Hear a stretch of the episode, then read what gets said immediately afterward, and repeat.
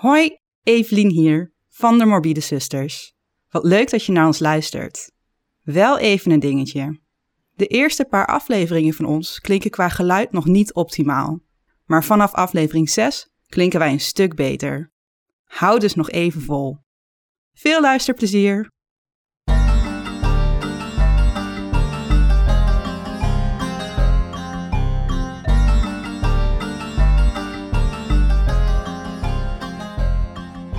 Welkom bij een nieuwe aflevering van de Morbide Sisters. Een podcast over moord. Mysteries. En meer. Ik ben Evelien Ik ben Kelly. En ik ben Tessa. en samen zijn wij de Morbide Sisters. Het is bijna Halloween en daarom is het tijd voor een aflevering over deze bijzonder griezelige feestdag. Vandaag duiken wij in het ontstaan van het van oorsprong Keltische feest. Ter voorbereiding heb ik de documentaire The Real Story of Halloween, want er is maar één echt verhaal, van de History Channel gekeken voordat er alleen maar Ancient Aliens op stond. en dat gaan we ook nog een keertje bekijken En, trouwens. en eh, van die storage board. ja, en Pawn Stars dus zit daarop. Zo geschiedenis. Deze documentaire komt volgens mij uit 2010. Dat was nog een beetje... Toen had je Toen, begon het met Ancient Aliens volgens mij in mijn hoofd.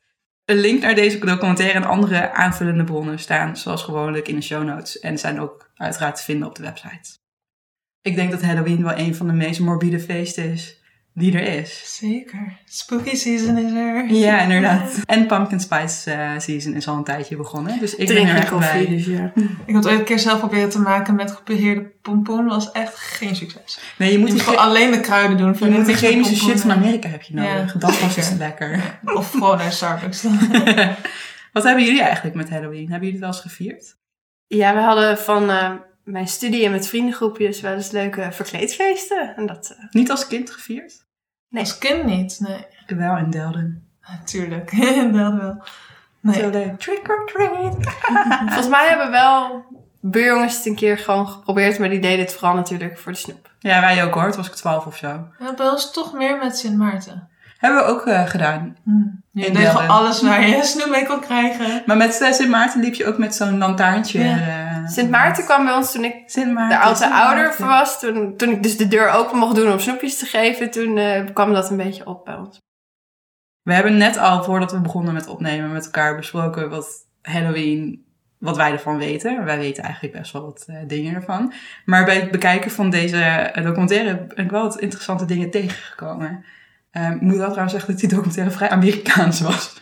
God, dat Qua editing. Ja? Maar eh, ja, was wel, ik vond hem echt heel erg vermakelijk. Ik raad iedereen aan om even te kijken. Het duurde 40 minuten of zo. Maar ik vond hem echt heel erg leuk. Maar ook echt best wel heerlijk, zeg maar. Het was, het net goed. Beetje over de top of? Ja, dat wel. Maar wel eh, qua feit is goed uitgezocht. Met goede mensen, experts en zo ook in beeld. Ja, dat gaan we zeker nog bespreken zo meteen. Maar leuke maatschappelijk relevante dingetjes ook die erin zitten. Dus ik, vond hem, ik kan hem wel aanraden. Ik vond hem heel erg leuk. Oké. Maar jullie weten dus al een aantal dingen. Dus val me absoluut bij als je dingen goed ervan weet. Eh, Eindelijk weet ik ergens een beetje wat Ja. van. Halloween is natuurlijk ook gewoon hartstikke leuk. Wat ja. dat betreft. Maar wel heel erg Amerikaans geworden. Maar dat blijkt ook 100% uit wat ik jullie nu ga vertellen. Want eh, van oorsprong is het dus een Keltisch eh, feest. Een Keltische feestdag. Samhain. Eh, het is echt van duizenden jaren geleden. Het is echt super oud. En natuurlijk in Europa is het dan ontstaan. In die tijd werd het op 31 oktober het nieuwe jaar verwelkomd. Want vroeger hadden ze, een jaar bestond twee helften, een lichte helft en donkere helft. En bij het uh, werd dan de donkere helft gevierd dat dat er aankwam. En het stond grotendeels in teken van het vieren van de oogst. Want de oogst is belangrijk. Als je geen goede oogst hebt, dan heeft dat flinke gevolgen voor de rest van je eh, volk. Om Ja. het maar zo te zeggen. En is dan eigenlijk net een beetje afgelopen natuurlijk. En de schaapjes Ja. gaan dan volgens mij weer naar binnen. En dan is het eigenlijk Klopt. seizoen voor binnen zitten. En En vooral veilig blijven. En daarnaast geloofden ze dat bij de overgang van licht op donker een deur open kwam te staan tussen de aarde en de geestenwereld. En de geesten zouden dan eh, kunnen oversteken naar de aarde. Maar andersom zouden mensen op aarde ook kunnen verdwalen in de geestenwereld. Dus je kunt gewoon lopen op straat en dan, hey opa, wacht. Gezellig.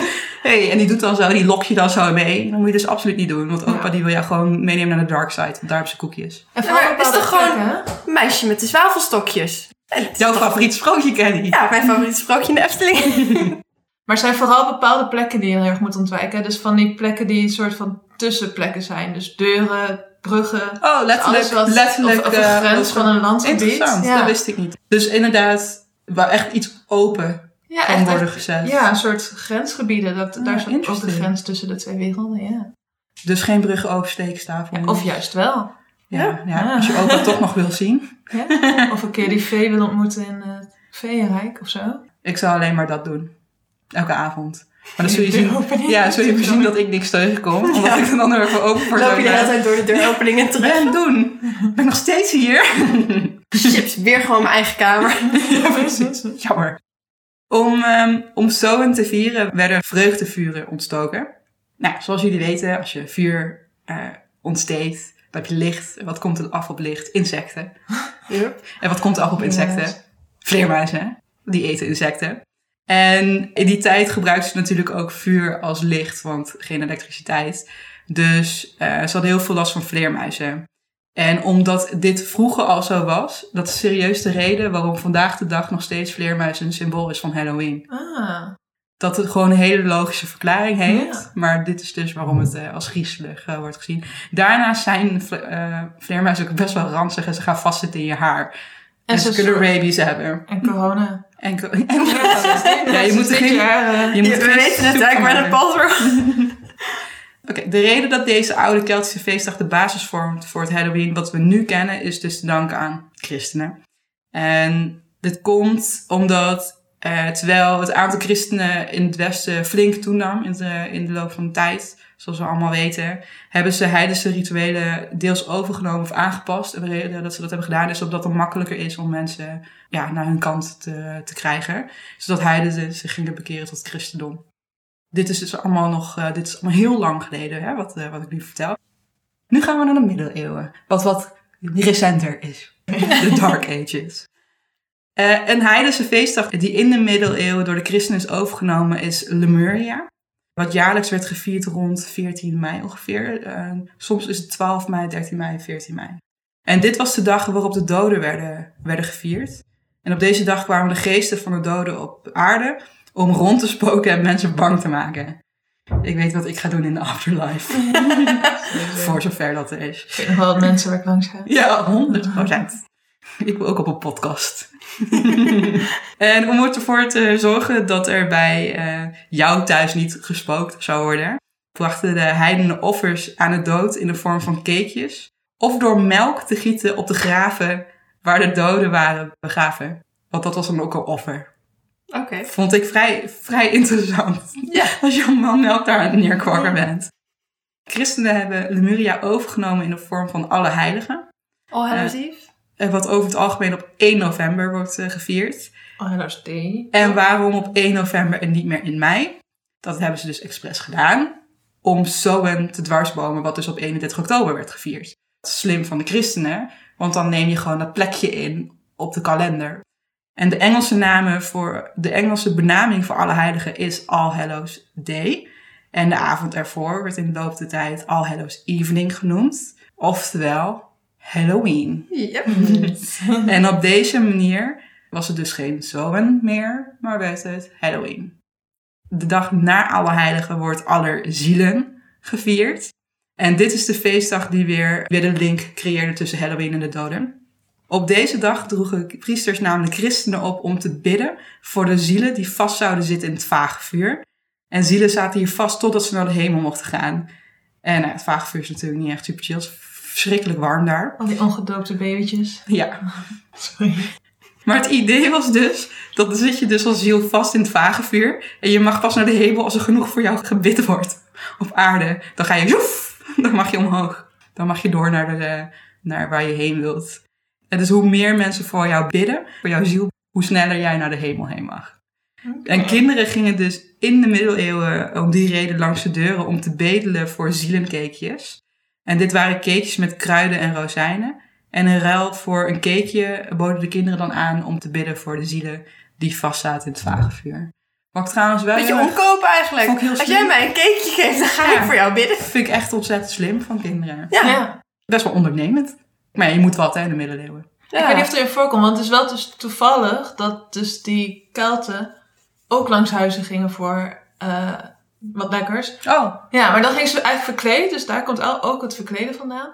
Maar dan juist als eh, eh, de, de, ja, de geesten of de, meer de en zo, zodat die dan voor de gek worden gehouden, dus dat die dan niet doorhebben dat het mensen zijn. oh, dat je niet wordt meegenomen? En dat de offers aan die geesten, Ja. dat ze die dan kunnen krijgen. Dus dan gaan ze langs de huizen als een geest en dan krijgen ze de offers die eigenlijk voor die geesten zijn bedoeld. Ook erg ondernemend. Ja, ja. Uiteindelijk zijn eh, wij in de mensheid onze verschrikkelijke zoete kouwen. ja. We doen alles voor eten. Ja, maar dat klopt ook alweer een beetje met het hele oogstaspect van, ja, eh, precies. van Dus zo'n. ze hebben dan ook wat te geven. Precies. Ik had net dus al vleermuizen genoemd als een van de symbolen nog steeds eh, voor Halloween. Een ander symbool is heksen. Nou, nu komt een van onze favoriete onderwerpen eraan. Ehm, Witches versus the want, patriarchy. eh, ja, want iets een heksen is namelijk ontstaan. Zeg maar dat het heksen een, symbool is voor Halloween, is ontstaan vanuit misogynie. Zoals jullie weten zijn er meerdere periodes in de geschiedenis geweest. Nu nog steeds. Waarbij, Alle toch? Sorry? Alle toch? Ja, precies, nu nog steeds. Die, maar sommige periodes zijn wel iets meer extreem dan, dan andere. Ehm, maar zoals jullie weten zijn er meerdere periodes in de geschiedenis geweest waarbij voornamelijk vrouwen werden beschuldigd van hekserij. En het ging waarschijnlijk om vrouwen zoals wij drieën, eh, die wat excentriek waren en zich bezighielden met geneeskunde waarvoor ze kruiden en smeersels gebruikten.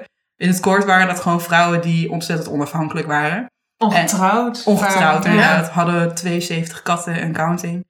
En gelovigen vonden dit maar merkwaardig. Ja. Eh, maar in de loop der tijd eh, sloeg het om van hmm, vreemd naar...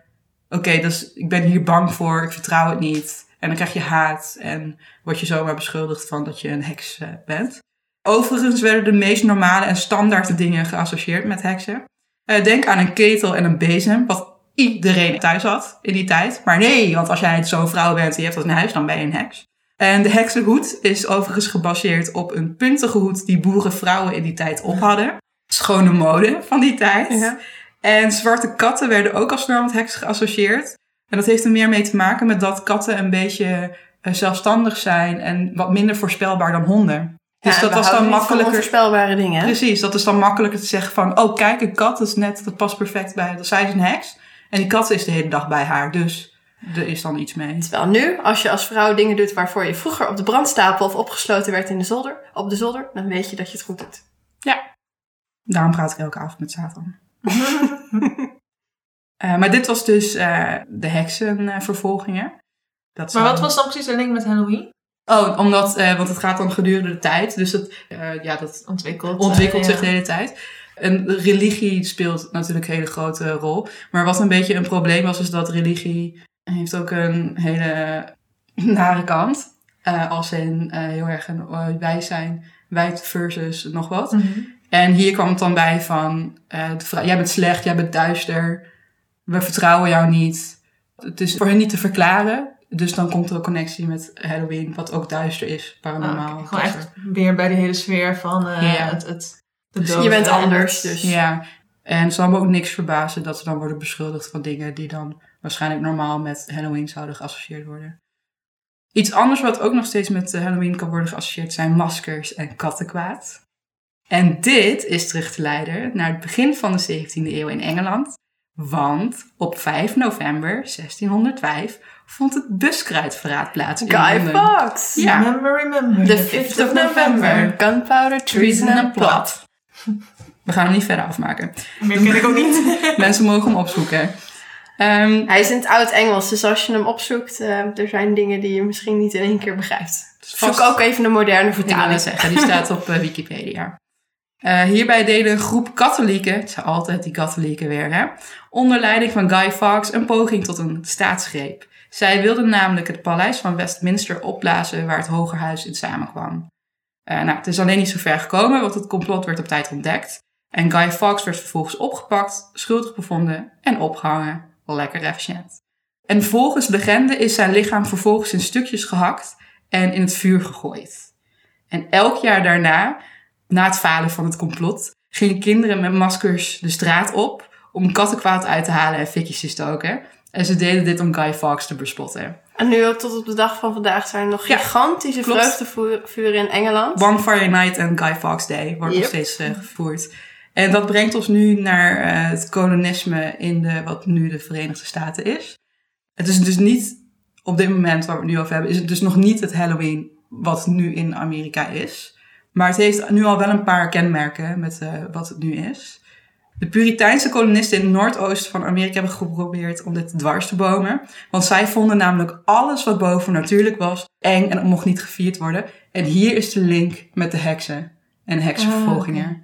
Met de Salem Witch Trials zit daar dan ook bij. Ja. Maar de heksenvervolgingen waren ook al in eh, Europa voor die tijd. En daar was namelijk ook al de link gelegd met, eh, Ja. met slecht, bovennatuurlijke slecht. Ehm, desondanks kwamen ook een hele grote groep kolonisten naar de nieuwe wereld vanuit Europa, die wel hun gewoontes gewoon meenamen.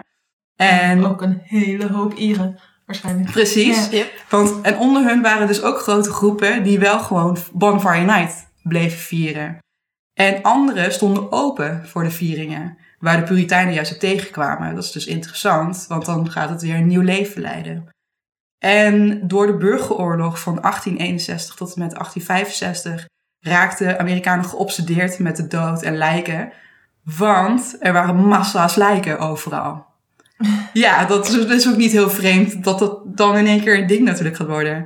Eh, en daardoor raakten mensen weer opnieuw geïnteresseerd in spookverhalen. Want je moet je ook voorstellen dat tijdens die burgeroorlog zijn heel veel mensen overleden die zijn nooit meer geïdentificeerd.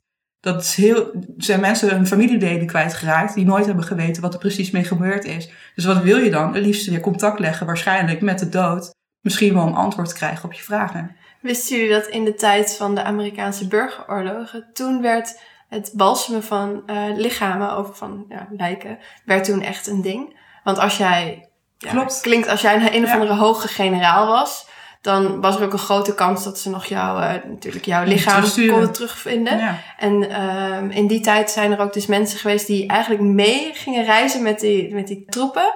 En, en er was er ook, eh, zijn er mensen die eigenlijk hun eh, balsemkunsten gingen aanprijzen. En die hadden gewoon ook gewoon een lijk mee. Die hadden ze gewoon voor hun tent staan. Kijk hoe Kijk mooi en vers hij er nog uitziet. Twee voor de prijs van één. En dat waren grappig genoeg altijd die, die ehm, als je naar de geschiedenis kijkt, de, de balsems die weer zeg maar, gebruikt werden, waren altijd secret. Altijd ja. heel geheim wat, ze, wat er dan in zat. Moeders En dat eh, ja. Maar dat is ook eigenlijk waar het balsemen van lichaam voor bedoeld is. Als jij een lichaam langer tijd goed wil houden voor die lange reis terug. Want als je met het vliegtuig gaat, grote kans dat er een keer een, een lijk bij jou in het vliegtuig zat. Gewoon in het ruim, niet naast je. Kan ook. Kan ook, als er iemand doodgaat tijdens de vlucht. Een hele andere procedure kunnen we een keer nog over hebben. Ehm, maar daar is het eigenlijk voor, voor een lange tijd. Dus het is, in Nederland is het niet zo eh, ja, gewoon om dat te doen. Maar in Amerika is dat eigenlijk best wel een ding. Terwijl het in principe helemaal niet nodig is. Nee, want tegenwoordig heb je gewoon een koelplaat. Ja. Dan hou je het wel langer vol. Op grote vriezers. Die hebben wij eh, altijd ergens staan, hè, Tessa? Groot erop. Ja, het komt wel goed. Ik, ik zie je nog wel een keer van de binnenkant, Kelly. Oh. Dat is bij McDonald's als je een kinderfeestje viert. ja, precies. maar dus dat hele burgeroorlog gedoe, nieuwe fascinatie met de dood, met lijken, spookverhalen. En dit in combinatie met de volksverhalen die de Schotse en Ierse immigranten meenamen naar de nieuwe wereld, vormt dus de basis van het Amerikaanse Halloween wat we nu kennen. Zo namen de Schotten de, de boogeyman mee, de boeman, waarbij op Halloween achter elke hoek de boeman op je zou zitten wachten. Maar echt achter elke hoek. Dus je mocht Dus ook niet echt- door deuren en je mag de hoek niet om. Nee, want achter loop je zo op straat, zit er een hekje, nou dan zit er achter de boeman. Maar echt achter elke Een hoek. tijdje is dan ook. Hoi boeman. Hoi boeman. Je daar weer? Maar eigenlijk kom ik tot de conclusie dat je op die dag eigenlijk gewoon in één ruimte moet gaan zitten. Alcohol drinken en een cake En horrorfilms kijken. Ja. En wat als je naar de wc moet? Precies wat ik altijd doe met Halloween. Ja, dat is, je moet gewoon een emmer midden in van kamer neerzetten, Kelly. Komt goed. dus we hebben nu al vleermuizen hebben we gehad. We hebben heksen gehad. eh, we hebben wat andere associaties gehad. Maar eentje die heel erg Amerikaans is, is de jack-o'-lantern. Oh. Ehm, wat nog steeds natuurlijk een ding is. En dit is, eh, de jack-o'-lantern is een uitgeholde pompoen waarin een eng gezicht is gesneden. En ook dat komt uiteraard van oorsprong vanuit Europa. Net zoals dat alles in Amerika vanuit Europa komt. Deze pompoen, eh, Eh, behalve de Native Americans. Behalve, een beetje de... behalve de Native Americans. Al kwam die ook weer uit Rusland, hoort dat naar de AC. Nee. Fair enough, dat, dat is een hele goeie. Dat is inderdaad nog steeds een gevoelig onderwerp. Los daar. En, en terecht. Deze pompoen die als lantaarn wordt gebruikt is namelijk gebaseerd op de legende van een man genaamd Jack. En Jack is door de duivel, hij was zo slecht, hij is door de duivel uit de hel verbannen. Maar, Wat heeft hij gedaan? nergens wat, wat we over vinden. Maar hij kreeg van de duivel wat sintel mee. En sintel is een gloeiend, stukje gloeiend hout of gloeiende kolen. Mhm. En daarmee eh, kon hij dan een lantaarn maken, want hij had een uitgeholde knolraap. En daar Ja. deed hij dan een sintel in en dan had hij een lantaarn, zodat hij dingen kon zien in het donker. En met die lantaarn dwaalde hij doelloos rond over de aarde. Want dat is altijd een beetje een ding, toch? Dat eh, in één keer doelloos rond eh, dwalen over de aarde. Kan ook je doel zijn. En kinderen in Amerika gebruikten in plaats van de knolraap-pompoen. Waarom? Omdat knolrapen heel erg klein zijn. En Halloween is in de tijd dat pompoenen ruim beschikbaar zijn. Maar voor de luisteraars zoek wel plaatjes op van die rapen. Want ze gebruiken dus in Ierland Ja. van die rapen als lantaarn. Het is echt veel, veel creepier dan die Ja. pompoenen. Echt super. Het zag er heel zien. interessant uit. Ja. Maar ik vond... Ik ben eigenlijk weer voor om dat in te voeren. Maar Gewoon allebei. kan We kunnen het ook gewoon weer proberen hip te maken. Ja. Ja. Zullen we gewoon eh, kijken of we op Instagram eh, weer een raap lantaarn kunnen posten? of zo? Nou, we hebben straks eh, de volgende aflevering DIY met de mobiele zusters. Creatief met eh, de rapen. Oké, maar dit is dus eind 19e eeuw waar we het over hebben. Dus we zijn duizend jaren geleden begonnen. We zijn de middeleeuwen heen gegaan. De tijd van de burgeroorlog heen gegaan. En nu zijn we bij de start van de 20e eeuw. In deze tijd werd de visuele uitstraling van Halloween neergezet van de kunstenaars van die tijd, van de creatievelingen. En die hebben dus heel erg de kleuren die we nu nog steeds associëren met Halloween, die zijn toen bepaald, ongeveer 120 jaar geleden. Eh, zij gebruikten vooral de kleuren oranje en zwart voor visualisaties. En lieten voornamelijk vleermuizen, skeletten, spinnenwebben en jack-o'-lanterns in terugkomen. Wat dan weer heel logisch is, aangezien de connecties die ik eerder al heb eh, benoemd. En daarna skeletten en spinnenwebben zijn sowieso een beetje creepy, dus dat past er dan ook wel bij. Maar er werd ook weer wat nieuws toegevoegd, want elke keer komt er wat nieuws bij. En namelijk een spook in de vorm van een wit laken. En dit witte laken is gebaseerd op het witte laken waarmee vroeger, eh, waarin vroeger lijken werden bewaard en opgebaard. En in Nederland kennen wij dit als het. Ja. En rond deze tijd kwamen dus weer oude tradities in nieuw licht te staan. De afbeeldingen waren griezelig, maar ook een beetje ondeugend. Want een beetje, moet een beetje sexy zijn, natuurlijk. En er kwamen ook eh, nieuwe tradities bij. En Probeer nu maar eens een Halloween kostuum te vinden als vrouw dat niet sexy is. dat is, eh, dat is inderdaad nog wel een ding. Ehm, maar er kwam dus ook een nieuwe traditie bij. Want het, jullie kennen wel trick or treat. Mhm. Eh, de treat is op meerdere manieren komt dat terug. Hebben we ook al een stukje toegelicht. Maar de trick komt ook voor een gedeelte vanwege de Guy Fawkes eh, bonfires en zo. Maar tussen 1900 en 1920 begon de jeugd in de Verenigde Staten zich enorm te misdragen. Je moet je voorstellen dat dat niet de leukste tijd was om te leven. Ging niet zo, eh, ging niet zo lekker daar. Eh, maar dus toen begon dat. Tussen 1900 en 1920 werd het al echt kattenkwaad misdragen en zo. Maar toen kwam de Roaring Twenties. Hm. Waar we, nu Net weer, als nu. waar we weer opnieuw in zitten. En toen ging het echt uit de hand lopen. Want waar het eerst om grapjes ging en echt om kattenkwaad, om bijvoorbeeld een pompoen die ergens stond, die kapot te gooien. eh, wat echt, dat doe je niemand pijn mee. Gingen ze nu echt dingen doen die levensgevaarlijk waren. Ze zorgden er namelijk voor dat trams in steden eh ontspoord zouden raken. Ja, Oh. echt, echt. Eh, ze deden mensen opzettelijk pijn. Als mensen een hoger huisje hadden waar normaal een trapje voor stond, haalden al die kinderen de trapjes weg, zodat mensen meteen, Wat? meteen naar beneden heen vielen. Mochten de leerlingen dit luisteren, dit zijn geen ideeën voor jullie. doen. Foei. Je En, moet niet zeggen, dan gaan ze het juist doen. Dus, dit moet je vooral wel doen. wel dat vind ik superleuk. Ja. en wat ze verder ook deden, en dit is natuurlijk ook weer een koppeling met eh, de Bonfire Night. Eh, ze stichten hele grote branden, maar wel grote eh, gebouwen gingen er fake in. En in grote steden stond Halloween dan ook eh, bekend als Hell Night. Mm. Omdat overal vuur en ja, je, als je het in nu zou moeten plaatsen, zou je alleen maar ambulances en sirenes horen. Nou, of, voor, ja, voor de mensen die daarmee bekend zijn, de bekendste of eigenlijk de grootste bonfire night in Engeland is in Lewis, eh, vlakbij Brighton. Als je daar plaatjes van googelt, moet je echt doen. Kan ik je ook echt aanraden. Je zou per direct de brandweer willen bellen, want het lijkt gewoon alsof de hele stad in uh, vuur en vlam staat. Maar dat is dus de Zie je grootste... zo van de verte waarschijnlijk als een oranje Ik gloed. wil zo, er eh. heel graag een keer heen, maar ik was elke keer net niet in Engeland wanneer, eh, wanneer het zover was. en nu gaat reizen natuurlijk zo lastig. Ehm, maar in plaats van kattenkwaad ging het dus wel echt om criminele acties. Maar nogmaals, je moet je voorstellen dat in deze tijd...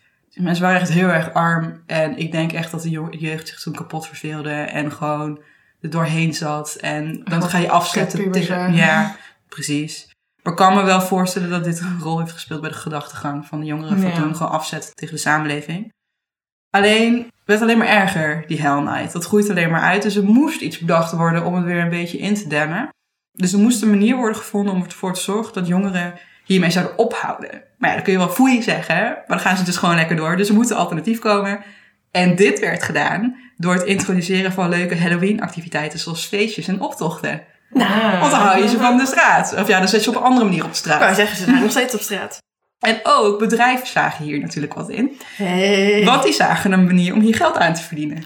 Want in één keer is er iets waar, iets waar aankleding voor nodig is. Nou, daar kun je geld mee verdienen. En Dus- überhaupt om het natuurlijk te promoten, dat zie je nu ook. Verbaast me er elk jaar weer over rondom Pride. Welke bedrijven opeens toch een regenboogje in hun logo hebben. Terwijl je denkt, volgens mij geef je de rest van het jaar helemaal niks over om de regenboogcommunity. Maar Nee. goed, Marketing 101. dollar signs in their eyes. Waar voorheen Halloween kostuums nog thuis werden gemaakt. En waarschijnlijk is dat dus nog wel gekoppeld met eh wat jij al eerder noemde. kan We besloten bedrijven deze op grote schaal te produceren voor verkoop. Deze eerste kostuums waren van papier. En die gingen heel vaak in de fik op. Sorry. Ik zie voor me dat zo'n kindje. Dat is zo'n vonkje.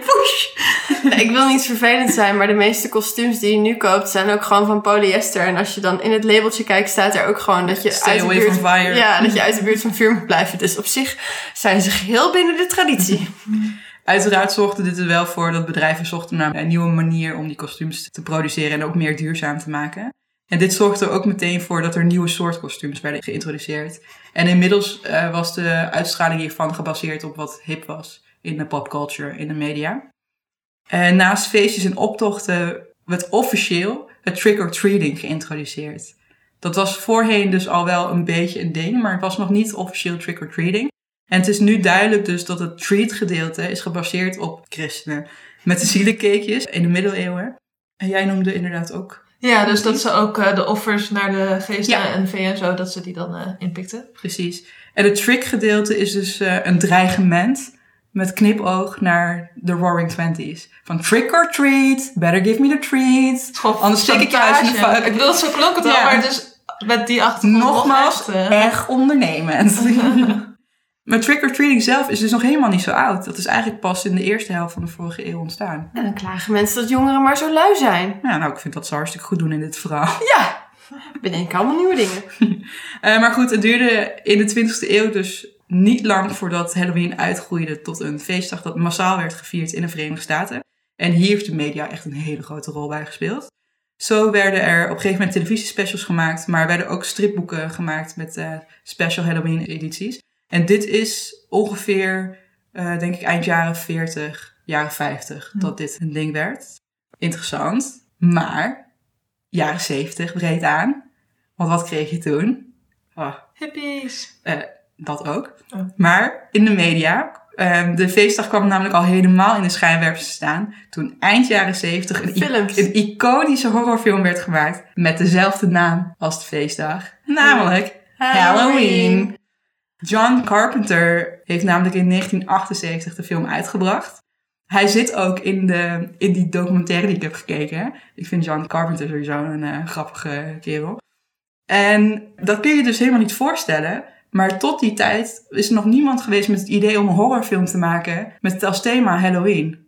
Halloween is echt de eerste film die dat heeft gedaan. En nu wordt je ook- doodgegooid met films. maar het is echt, maar Halloween heeft het ook briljant gedaan. Want wat ze, ik, vind het een hele toffe film namelijk. Want wat John Carpenter heeft gedaan, is dat in die tijd heeft hij sowieso horrorfilms een nieuw leven ingeblazen.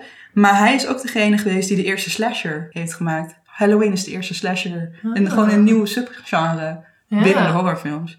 Laat het nou toevallig mijn favoriete subgenre zijn.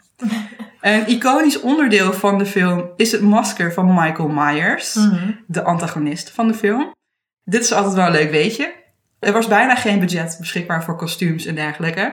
Dus toen moest de production designer zoeken naar goedkope alternatieven. En die heeft toen ergens een mislukt masker van Star Trek's Captain Kirk van William Shatner gevonden.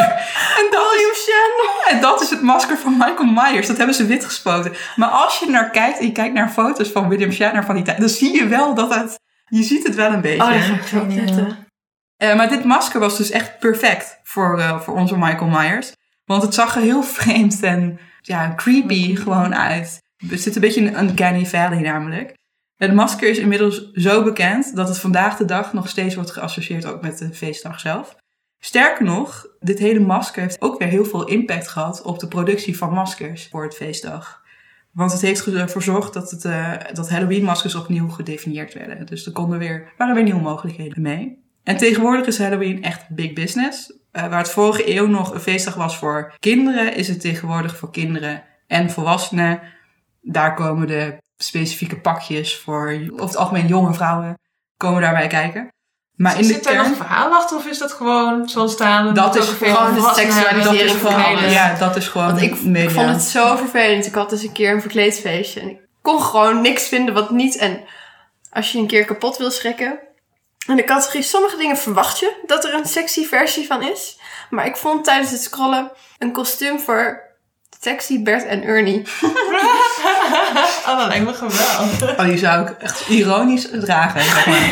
En dat ik denk, ja, je weet, als het bestaat is er vast iemand die het sexy vindt. Maar sexy Bert en Ernie.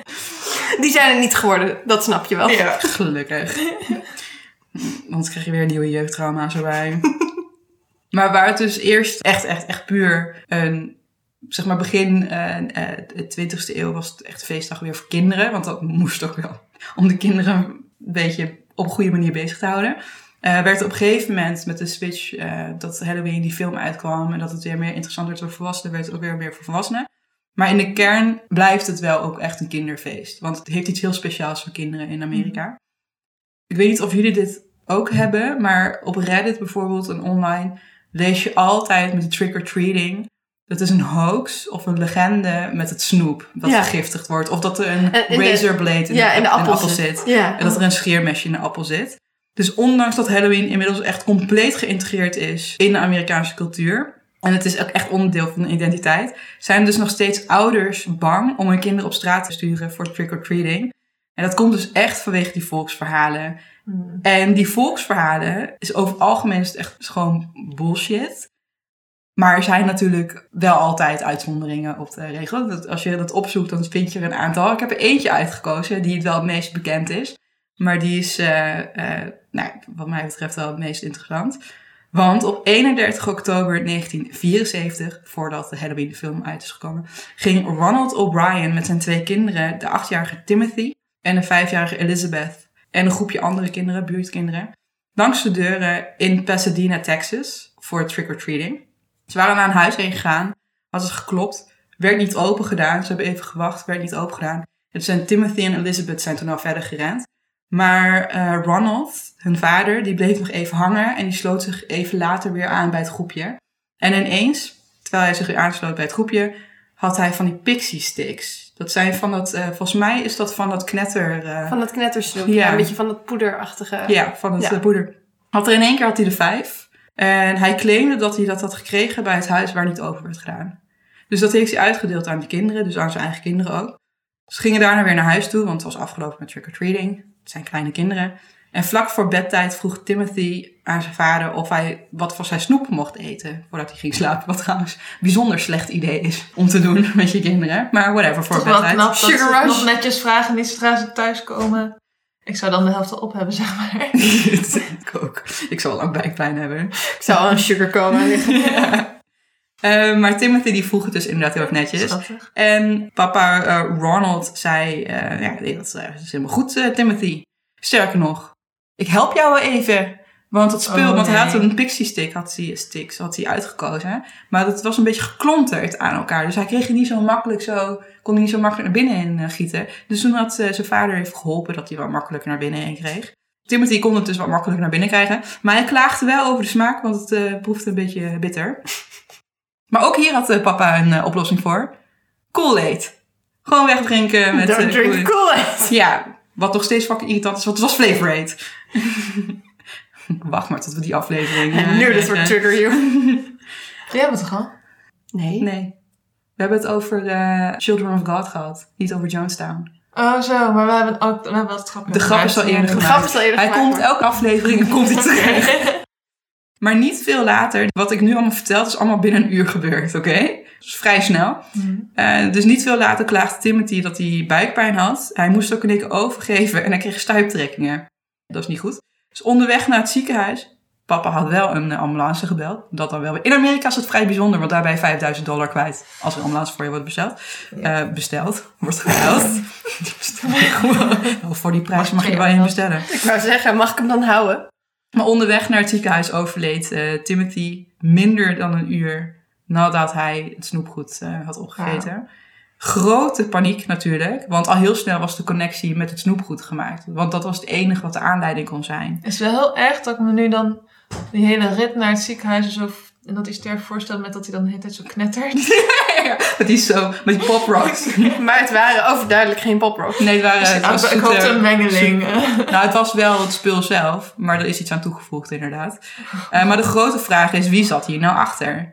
Bij de autopsie eh, kwamen ze achter dat het eh, snoepgoed was vergiftigd, was vermengd met cyanide. Oh.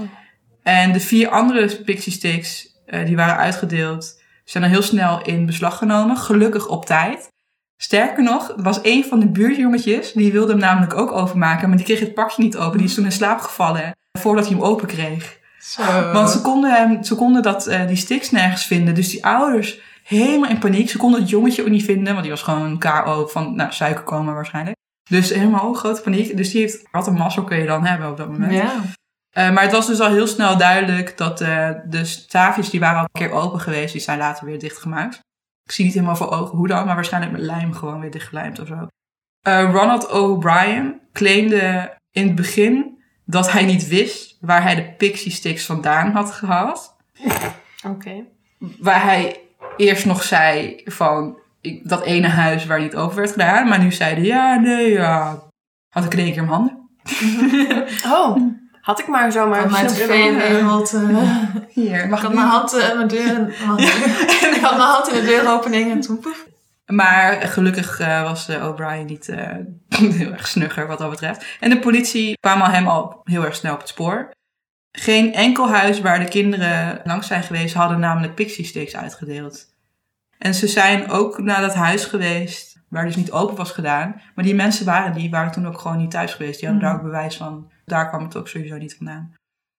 En al snel kwam de politie tot de ontdekking dat eh, O'Brien een schuld had te waarde van wat nu 250.000 dollar zou zijn. En hij had al jarenlang moeite met het behouden van een baan. En kreeg alleen maar sch- meer schulden. En het was ook erg opvallend dat hij aan het begin van het jaar, dus in januari 1974, had hij levensverzekeringen afgesloten in de naam van zijn kinderen. Even een flashback naar Goeiemie. Oei. En een maand voordat eh, Timothy eh, was overleden, heeft hij zelfs de waarde van de verzekering verhoogd. Ik, ik blijf altijd zo, dat hoor je vaak in thrillers en dingen, dat zoiets gebeurt. Maar ik zou dan altijd denken, zodra je een levensverzekering afsluit, is dat dan een soort alarmbel. Maar blijkbaar wordt het wel zoveel gedaan. Tegenwoordig Dat zijn er ook is. uitzonderingen, toch? Dat je bepaalde eh, dingen, als het gebeurt met jou, dan is het om het dan tegen te gaan dat je. Dat je drie Ja, jaar moet ja. wachten voor je iemand doodmaakt. Of, eh. Ja, dat Ja. soort Ja. dingen inderdaad. Ik bedoel, dit is echt ontzettend opvallend. Ja. Is- Maar het is gewoon erg, kinderen. Ja. Ik- Daarom denk ik ook, iemand van jullie vroeg net van, wat lief dat het Timothy vroeg. Ja. Of die snoep, maar ik denk dat het daar in huis niet heel erg... eh, Ik kan me niet voorstellen Gezellig dat het een heel gezellig huishouden was. Eh, maar er waren dus heel veel rode vlaggen. En toen de politie erachter kwam... Dit is echt deze gast, jongen. Toen de politie erachter kwam dat eh, O'Brien ook nog eens vlak voor Halloween cyanide had gekocht... bij een winkel waar chemische producten worden verkocht in Houston... was het vrij duidelijk wie de dader was. Maar gewoon zijn eigen kind. Heel, sorry, ik vind het heel naar, sorry. Ja, dus hij had dus het plan om beide kinderen te vergiftigen voor het verzekeringsgeld. En de enige reden dat hij die buurtkinderen ook een pixie sticks had gegeven, is om zichzelf minder verdacht te maken. Want anders is het wel heel erg opvallend. Hm. Eh, maar gelukkig hebben die andere twee kinderen, de andere kinderen en Elizabeth, geen tijd gehad om het snoep te eten. Maar Ja. Timothy dus wel. En ik, wat ik heel insane hiervan vind, is dat hij ook alles aan gedaan heeft om Timothy naar binnen te laten werken. Weet je wel? Ja. Dat is heel bewust. Dan kun je ook niet zeggen van het is op afstand. Dat je Ja. die- gewoon voor, bijna hij, hij, hij heeft hem gewoon letterlijk vermoord. Kijk, Ja, je hebt Ja. natuurlijk... Ja, Ja, het, Het is ook moord, het is op- het is op- Ja. Maar eh, karma is een bitch. Want op 31 maart 1984 werd Ronald O'Brien geëxecuteerd door middel van een dodelijke injectie. Dus net als zijn zoon is hij ook vergiftigd. Mooi. Interessant detail. Hij was eigenlijk van oorsprong zijn eh, originele executiedatum. Was hij de eerste persoon geweest die eh, met de dodelijke injectie geëxecuteerd zou zijn. Maar die datum wordt heel vaak opgeschoven. Dus inmiddels was er een andere persoon eh, die eerder was. overigens niet zo heel erg fan van de doodstraf, maar... Nee, Nee. Dus ik, zei, ik hoorde net ook om mezelf zeggen, oh mooi. En terwijl ik denk, Nee, nou, ik- ben ik, ik dacht helemaal niet dat voor de meteen doodstraf, niet. maar echt medelijden heb ik nu ook niet. Ehm, maar over de doodstraf ge- gesproken. In Amerika denken heel veel mensen dat de doodstraf dat dat efficiënter is. Maar dat kost echt klauwen met geld. Omdat je al die processen... Het kost echt heel veel eh, belastinggeld en zo. Dus uiteindelijk is gewoon levenslang is veel goedkoper voor, eh, voor iedereen. Precies, en het is... Er zijn heel veel mensen die onschuldig waren. Die Precies, wel, het is eh, humaner. ja. En ja, als je het dan toch fout hebt, dan heb je liever dat je iemand... goed- ja. ja. als je iemand onterecht vastzet, is nog- steeds vreselijk. Maar is minder erg als je iemand onterecht executeert. Maar ook die tijd voor de doodstraf zit volgens mij ook echt super lang dan in zo'n eh, isoleercel waar ze Ja, echt, op eh, death helemaal row zit gek je. worden. Ja, en daar, is ook, eh, die, daar word je echt mentaal heel erg ziek Ja. van. Dan ben je eigenlijk al dan geen mens meer. Erger dan, die, dan, dan kan je net zo goed meteen doodmaken. Tenminste, dat is echt niet heel makkelijk. Vroeger had, je, vroeger had je gewoon een firing squad, toch? Dat is wel efficiënt.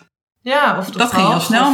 Guillotine. Dat, eh, Guillotine. dat was ook heel efficiënt. En dat was heel erg humaan zelfs. Ja, Eh was in één niet, eh, keer. was niet heel erg efficiënt. Nee, dat duurt, Ja, dat duurt ja, best wel lang. En dan, breekt, ja, als je het meteen ja. breekt wel, maar Ja. meestal was dat niet. Meestal deden ze dat ook expres juist niet, hè? Ja. Want dat Ja. was ook een ding om met z'n allen naar te kijken. Ja, wat mensen allemaal niet deden. Sowieso voordat dat je inderdaad zo'n publiek hebt bij de doodstraf. Ik weet niet hoeveel, of, hoe, meer, of dat series of films is, of dat het in het echt Maar ik moet wel meteen weer denken aan, bij hun klas denk ik dat er ook wel een groot publiek was namelijk. Dat moet wel voor die tijd, aangezien Ja, hij dat een is- van de laatste was. Ja, maar dat is ook een beetje een vorm van entertainment. Ja. en kijk ook maar Dat hier. is toch ook met gladiators. eh, En een soort Ja. vergelding van... Maar dat zie je toch hier ook? Rampentoerisme. Ja. Ik bedoel, er hoeft maar iets aan de hand te zijn. Of van die, van die kijkfiles. Ja, ik snap het echt niet. Maar Ja, ik ga ook altijd even kijken.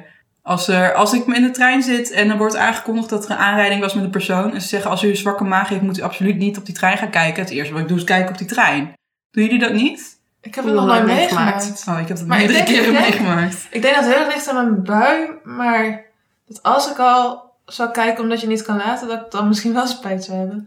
Ja, ik moet zeggen dat die ingewanden van dat hert wat er uit lag gestrijkt over, aan de voorkant van de Sinterstrein was erg interessant.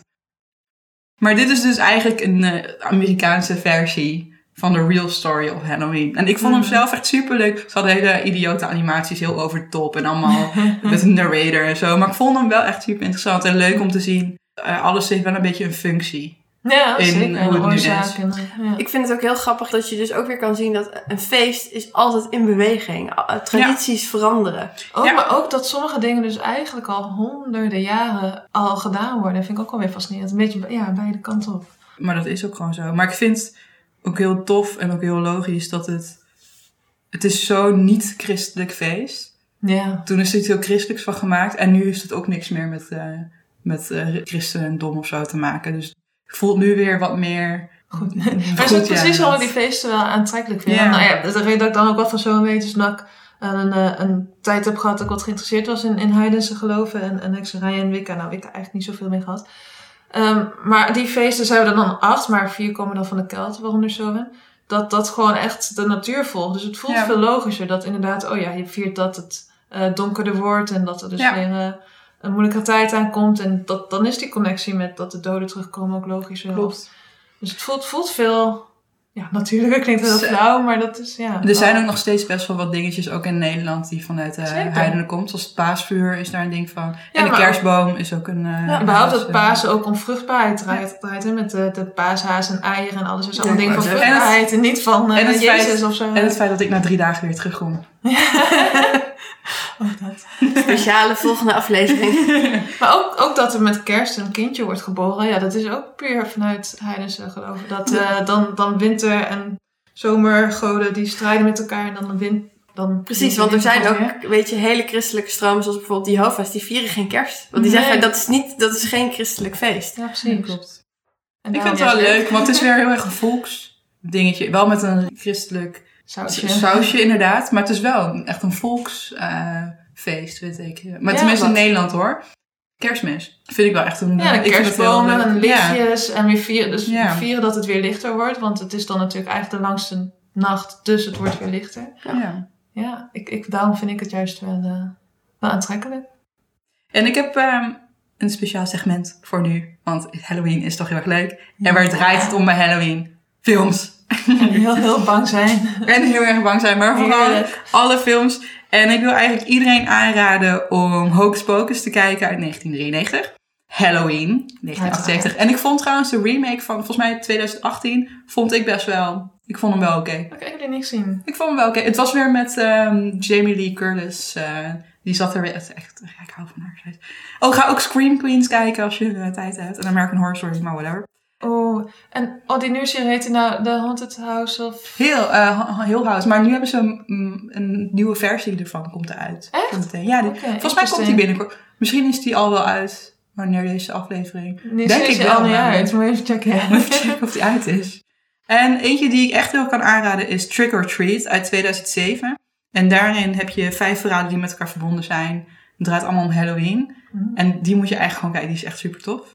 Eentje die je sowieso altijd moet kijken is Scream. Dat is mijn favoriete horrorfilm. en What We Do in the Shadows. Dat is ook altijd een aanrader. Hou je niet zo heel erg van horrorfilms, maar wil je wel wat zien?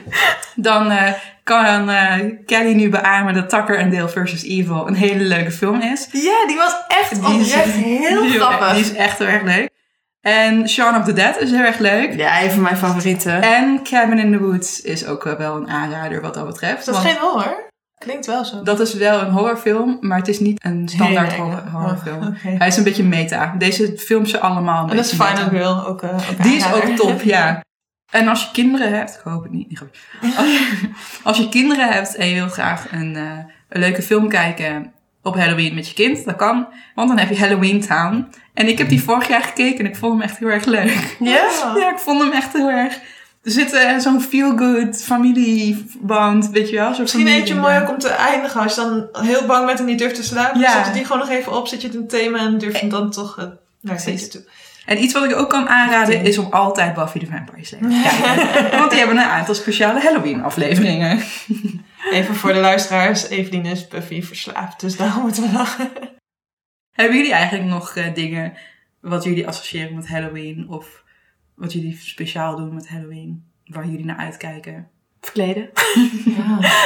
Mensen die mij kennen weten dat ik eh, altijd wel in ben voor een verkleedfeestje. En eh, ja, Halloween is altijd wel het leukste, omdat je ook Ja. gewoon echt crazy kan gaan. Voor de mensen die mij niet kennen, ik vind het ook echt heel leuk om, eh, om met make-up leuke dingen te doen. En oké, ik ben er niet echt in gespecialiseerd, maar ook make-up met special effects vind ik echt heel vet. Ik had één keer met Halloween echt heel vet met nepbloed gedaan, dat het leek alsof ik bloed huilde.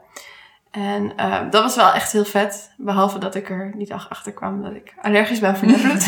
Wat fijn. Kreeg je daarna echt bloed of viel dat nog mee? Nee, ik had gewoon echt van, van kop tot teen overal bultjes en jeuk. Heel sexy. Eh, maar fantastische foto's, dus eh wordt het. Iets wat ik heel erg, echt, echt oprecht heel erg jammer vind, is dat wij het niet hebben, zoals in Amerika, voor de kinderen.